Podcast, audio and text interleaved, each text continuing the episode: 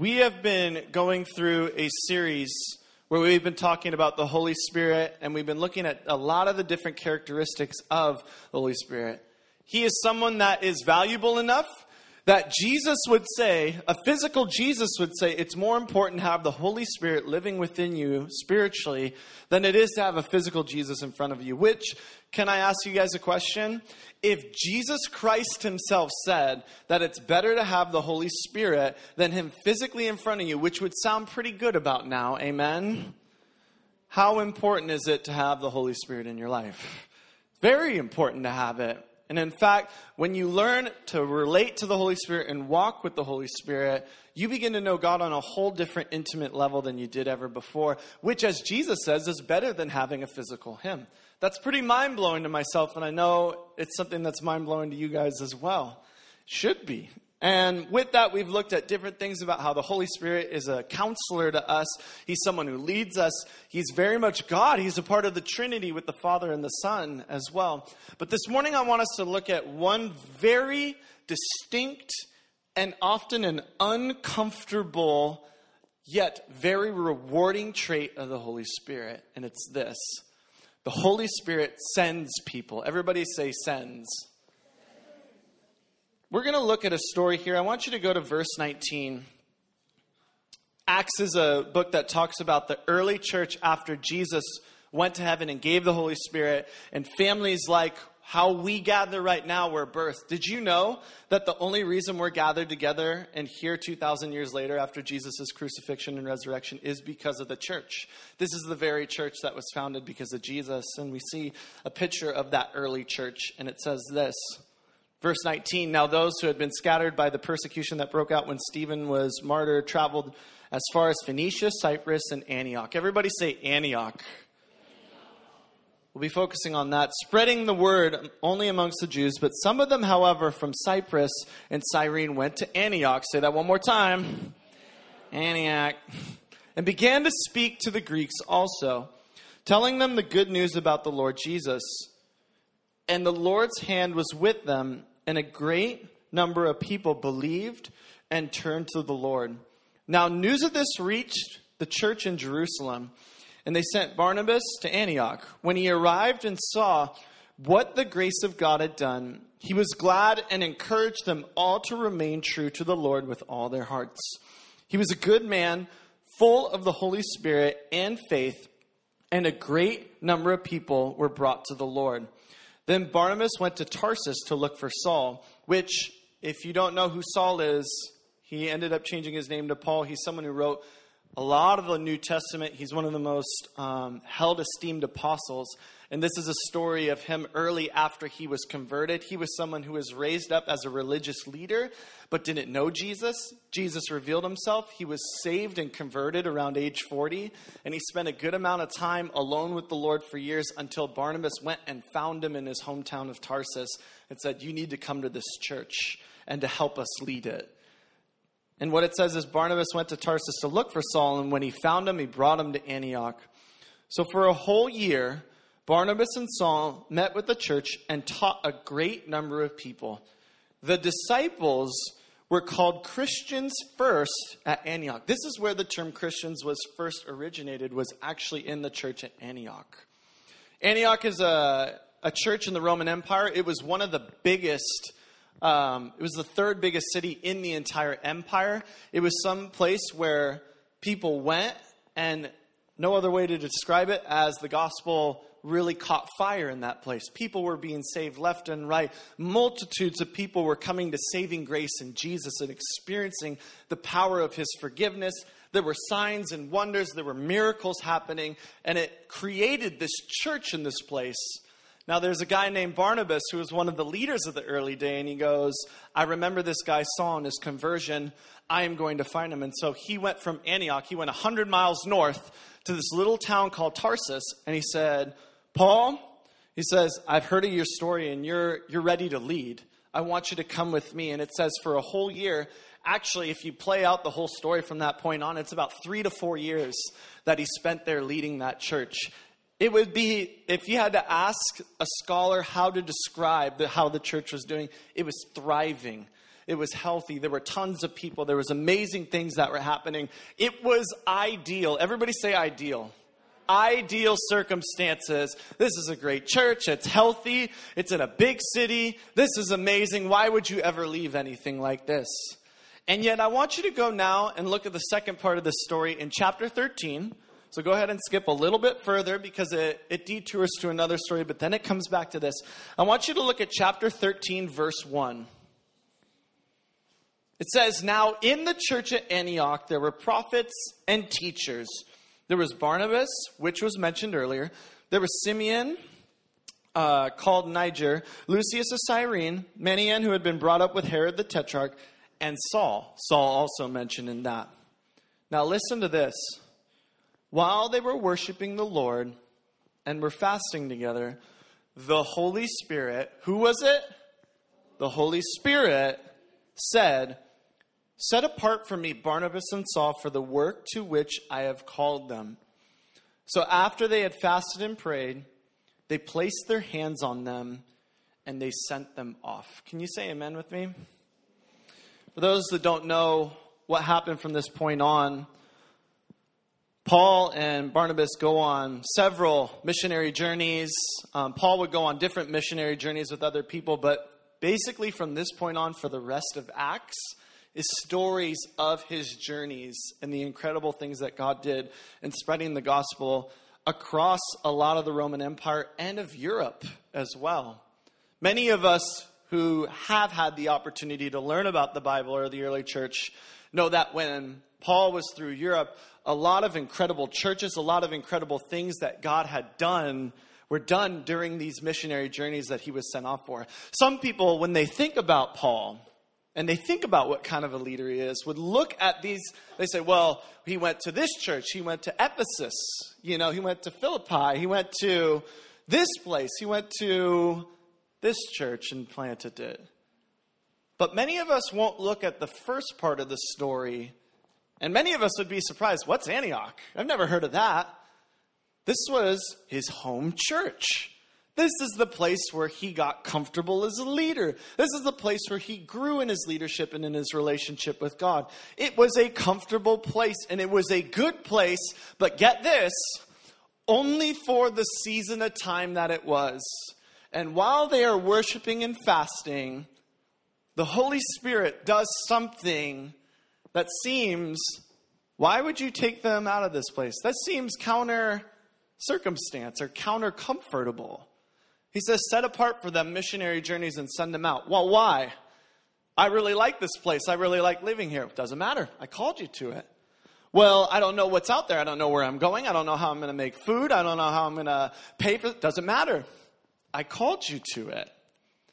And what you witness in the early church and what you have witnessed ever since then in the history of God's church is that the Holy Spirit sends people into new seasons and into new places. Amen?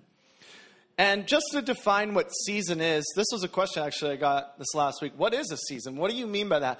A season can be many things in this context. It's a period of time where circumstances might remain the same. Many of you are in a season right now. Maybe you're in a couple different seasons that relate to your friends, could relate to school. School's not always the funnest season of time, amen? Yeah. Amen, brother. All right. Um, but seasons have a way of changing as life goes on. How many of you are happy to know you're not going to stay in middle school your whole life? Amen. Amen.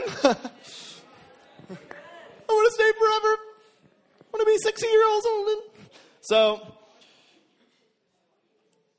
it can be as simple as some seasons Think about it this way you're living with your family for a season, but did you know a time in your life is going to come when you're going to move out? And if your parents had it their way, it'd be sooner than later. Just kidding. Um, but think about it this way what about a season of your life where you have new friends in your life? What about a season in your life where the people around you don't seem familiar to you like you were grown up and accustomed to? What about God forbid I should speak this over middle school ministry, but what if you get married someday? What if you have kids someday? You know what?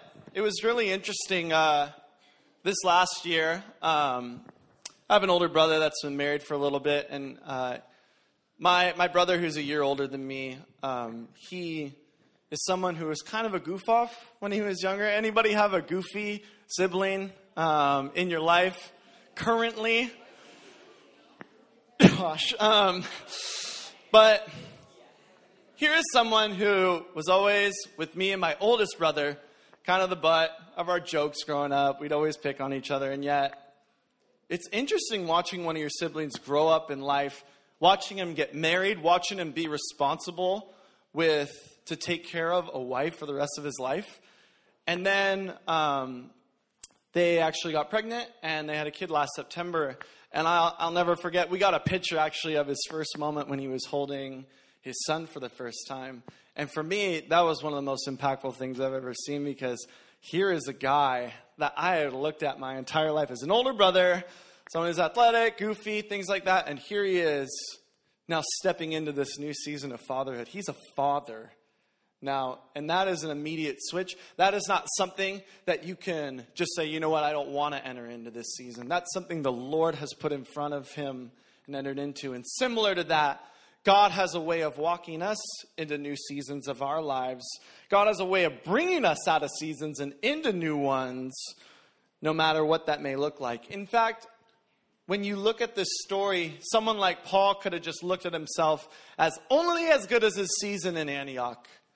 Yet God had a greater call over his life that was bigger than circumstances, and his faith was bigger than just serving at one church in his life.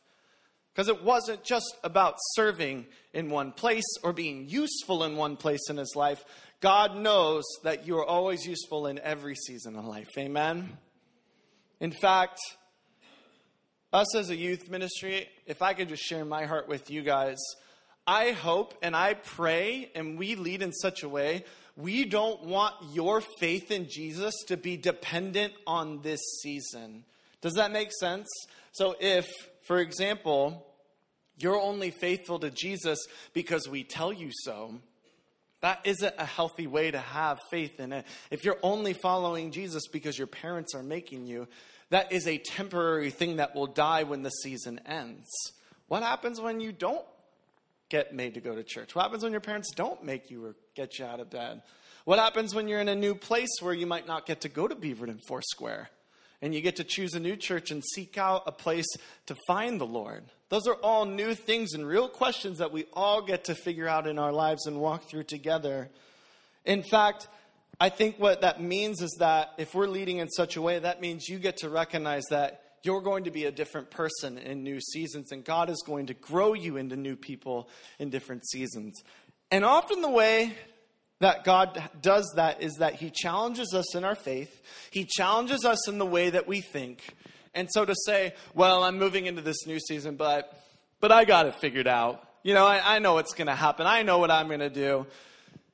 It is important to have wisdom. Don't get me wrong. And it's important to trust the Lord. But guess what? Did you know that in some ways your life is going to be deconstructed the ways that you think, what you thought about life, what you thought about yourself is going to be deconstructed as you move into new seasons. And in a way, you, everybody say this with me you don't know what you don't know. You don't know what you don't know. When you move into new seasons, you learn new things about God and you learn new things about life that you couldn't have known any other way. And I think it presents a great opportunity for us to grow in our faith as well. A couple years ago, um, when I first stepped into the role as the junior high pastor, I, this kid wanted to go to lunch with me. Um, he was Bhutanese, and he had just recently moved to America. And so I took him, took him to an Applebee's. Okay, mistake number one as a youth pastor. But you want to know something funny? He had never in his life been in a sit down restaurant. Now, if you're from America, you're like, how? They're everywhere. But for someone like that, where he comes from a culture that doesn't have that, he was literally sitting there in shock in the booth at Applebee's when they're like, Would you like some water? And he's like, Some what? You're going to give me free water? And let's be real, this is not fine dining. This is two star dining with Applebee's, amen? You know? And so This is not like Portland City Grill, like we're talking about. Amen? And yet, here is someone, how would he know what a restaurant is like unless he saw it and experienced it for himself? In his eyes, he thought eating was one way. This is how it's like. It's not free. It's not people waiting on you. It's not paying a bill. It's not sitting down. It's not being served. It's not that. I can't comprehend that. Yet when God reveals things to us in our own faith, when we say, No, that's not possible. Oh, this isn't possible for me. No, I got it figured out. And God goes, Do you? Do you have it figured out? You know what's interesting about Paul? If any of you guys know his story, he was in the midst of persecuting Christians when Jesus revealed himself him. Now, that's a pretty humbling moment. Amen. Now, you think it wasn't like he's like, I'm, I'm denying Jesus. He just said, I don't believe in him. And so he thinks he has it all figured out. He thinks he's the religious ruler and better than them in the day and has it figured out. And then Jesus goes, You don't. That's a very humbling experience. In fact, sometimes when we think about growing in God, we think like, ah, oh, this is such a blessed, flowery experience. But this was hard. This was a hard thing for him to come to grips that he was wrong about life. We went to our national convention this week, and one of the speakers, um, who's a pastor in Portland, was telling about Addis Church how someone in their 80s came to saving faith and how humbling that was for him, for someone who had lived 80 years on this planet to come forth and say, I was wrong about life and the way that I understood it, and now I want to make it right. Faith and growing in faith is recognizing that there are things that are wrong in the way that we think, or there are things that we get to grow in our understanding of faith even more, whether it's about the world around us or even more about ourselves and our own faith. It starts with a willingness to discover and learn about God in those new ways. Sometimes, everybody say sometimes, when it comes to things like new seasons, when it comes to being uncomfortable, everybody say uncomfortable. Because new things that you do not know can be very uncomfortable. For example, if you woke up tomorrow morning and your parents or your guardian said, pack up, we are moving to Siberia and Russia, and you're living there for the rest of your life, you wouldn't be like, oh, that's such a comfortable thing to do. Oh, that's easy. I know it's, you're like, uh, no, I feel a little bit anxious right now about what's going on. And it's because of this. How many of you have a very comfortable way of doing life or have things that are comfortable to you? Amen? How many of you, stay with me, shh, nudge your neighbor, shh. How many of you know that sometimes when life is comfortable and somebody mars that up, it can make you a little upset? Amen? You want to sleep in on a Saturday and you get woken up at 5:30 to do chores is not a comfortable thing or a happy thing. Amen? Can I get an amen? Wait, you want to do chores? So think about this for a minute. I want you to think about this. What about times in our faith when God challenges us to something new or He tells us something that we go, that doesn't fit into my comfort zone? Personally, I feel like everyone has a comfort zone that they're very comfortable in when it comes to the way that they do life, when it comes to the way that they think, when it comes to pushing their own boundaries of what they're willing to do or willing to sacrifice people go, I'll do this, but that's that's out of my comfort zone, so I'm not going to do that. God is consistently pushing the boundary of our comfort zone so that we can get to know him even more in our lives.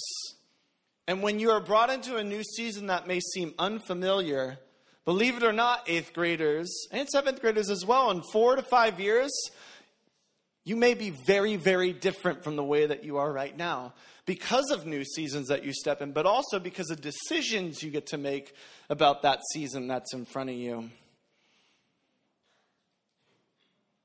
Let me ask you a question. Just go ahead and raise your hand on this. How many of you want to have a faith in Jesus that's bigger than just the season of life you're in right now? Absolutely.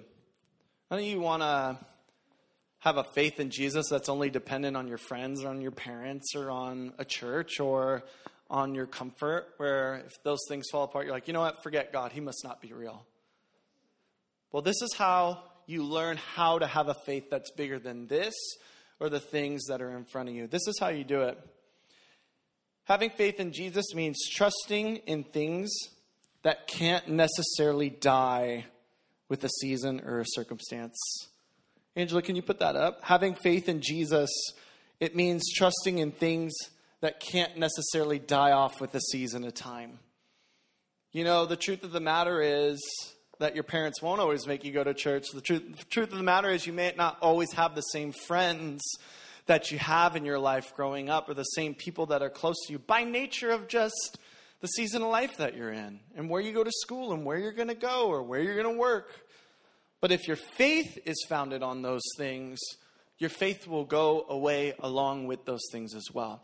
In fact, can I ask you guys a question? How many of you are like love construction or building things? Or just interested in it. None of you are building like skyscrapers downtown or anything. It's a very interesting thing. Watch HGTV, you know, Fixer Upper, all that good stuff. But if you ask people who either work on houses or on buildings, what is the most important thing that it comes to a building that can make or break it? It's this. What? You got like 20 different answers. Nudge your neighbor and go, shh, I'm going to ruin it. It's the foundation. The foundation is the cement, if you don't know, it's the cement that's under the building. They actually dig into the ground it's funny, you're trying to build a building up, but you have to go down first, all right, to dig and to put cement in to set a foundation so that you're able to go up. Now, this is something that in more recent years, because of time, because of effort, there are construction people that have gotten very lazy with this area because they don't want to spend too much time working on the foundation because they just want to pop up buildings for whatever reason. But if the foundation isn't necessarily set and perfect. You could end up with this. Go ahead and put the first slide up. That's an actual building. All right? And so it's tilted. Nice job, Sherlock. So, but I want you to think about something for a minute. The weather is pretty lukewarm, all right? There isn't a big storm. There isn't anything pressing up against it. But because it has a faulty foundation, it can't even stand up straight on its own. I want you to put the next slide up. This is one of a healthy foundation. You can see the actual foundation of it around the house. There is a massive flood, but the house is completely fine. It doesn't even matter if there's tons of, or the dog in the boat, which is my favorite part. But I want you to think about that for a minute. This one is getting a little bit of if the house is something to be looked at, it's facing up against a storm, and yet it's fine because it has a healthy foundation. So let me ask you something. I want you to think about this for, I'm going to give you just a couple seconds to think about this, but I also want you to think about this when you leave today. What are the foundations of your faith? If your faith was a house, what is like the roof? What is the nice family room? But what's the foundation? What's the cement? What's the thing that's dug down deep in your faith that you said, this is what my faith is hinging on, and if this breaks, everything breaks?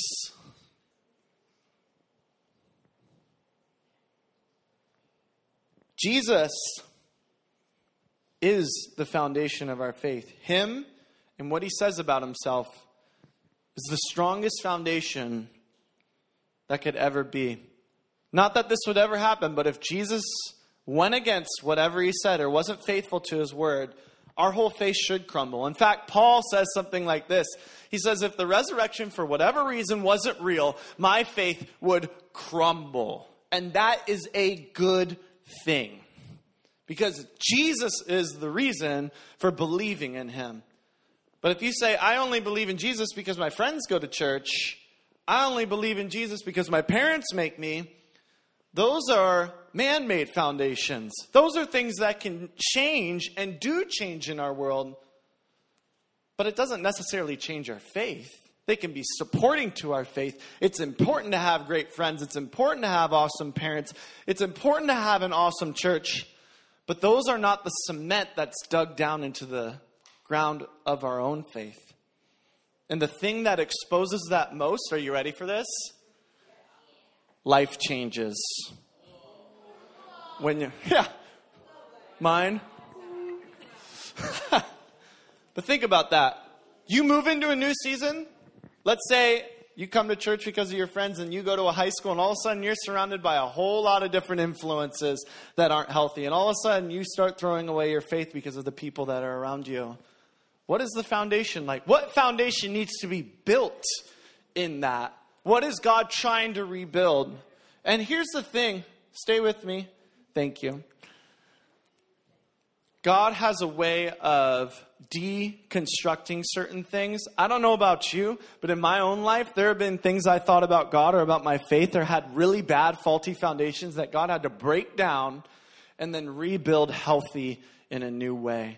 Just because you have doubts and because you have questions, or you go, you know, I thought I was really sure about this, about God or myself, but now I'm not sure anymore.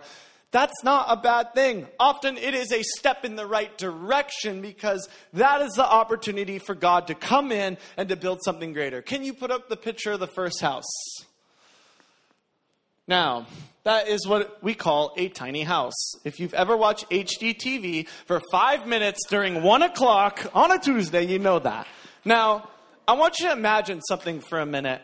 Imagine if you had never seen a house in your life and this is what you saw, and you're like, that's what a house looks like.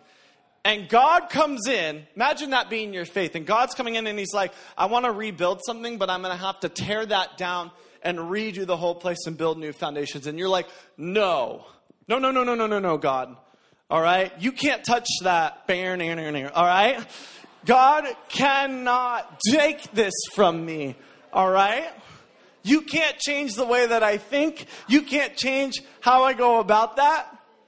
And yet, let's say you're someone that says, All right, God, take it, and I want you to rebuild a new house. Can you put up the next slide? And this is what he's aiming to build for us. It's uh it's actually a picture of uh, Chris and I's condo over in the Terraland area. So It's a nice two bedroom. So, but stay with me, nudge your neighbor and go, shh. I want you to think for a minute. Imagine if you knew God was building something like that, you would be like, take my tiny house. All right? Like, do what you want with it. Take my money, all right? But how often do we forget about that picture of God with our faith? and that when God is deconstructing something, that he's actually building up something even far greater. We think something's wrong because God's going down and he's breaking down our tiny house. But many of us fail to see the greater love of Jesus when he's building up something greater in us. What are the foundations of your faith? Maybe you've never thought about that. Maybe you don't know. What are the things you can't live without in your faith? That's a good question to ask yourself. That's a question you can ask yourself every day for the rest of your life and learn and grow closer to Jesus. See, Jesus would go as far as to say in Matthew 24 35 that heaven and earth will pass away. Now, think about that. Jesus is saying, you know, everything on this earth, and even in the, the current heaven right now, those things aren't going to last. But my words will never pass away. Who I am, my character, what I'm going to do, those are the things that are really going to survive every season. What are you trusting in? Are you trusting in things of earth? Or are you trusting in things of Jesus and His Word? That's why it's so important to have an understanding of who God is in His Word and His character, because this is something that is greater than any season or circumstance you could ever find yourself in this world. Go ahead and go across the street and talk to people who are on their dying breath and in their last years that are a part of our church that have been faithfully serving Jesus and been through a multitude of seasons and go, How did you do it? They'll go, God and who He was in the Word, trusting in that. That's why it's so important to get founded now in who He is and His character and learning who He is through the Word.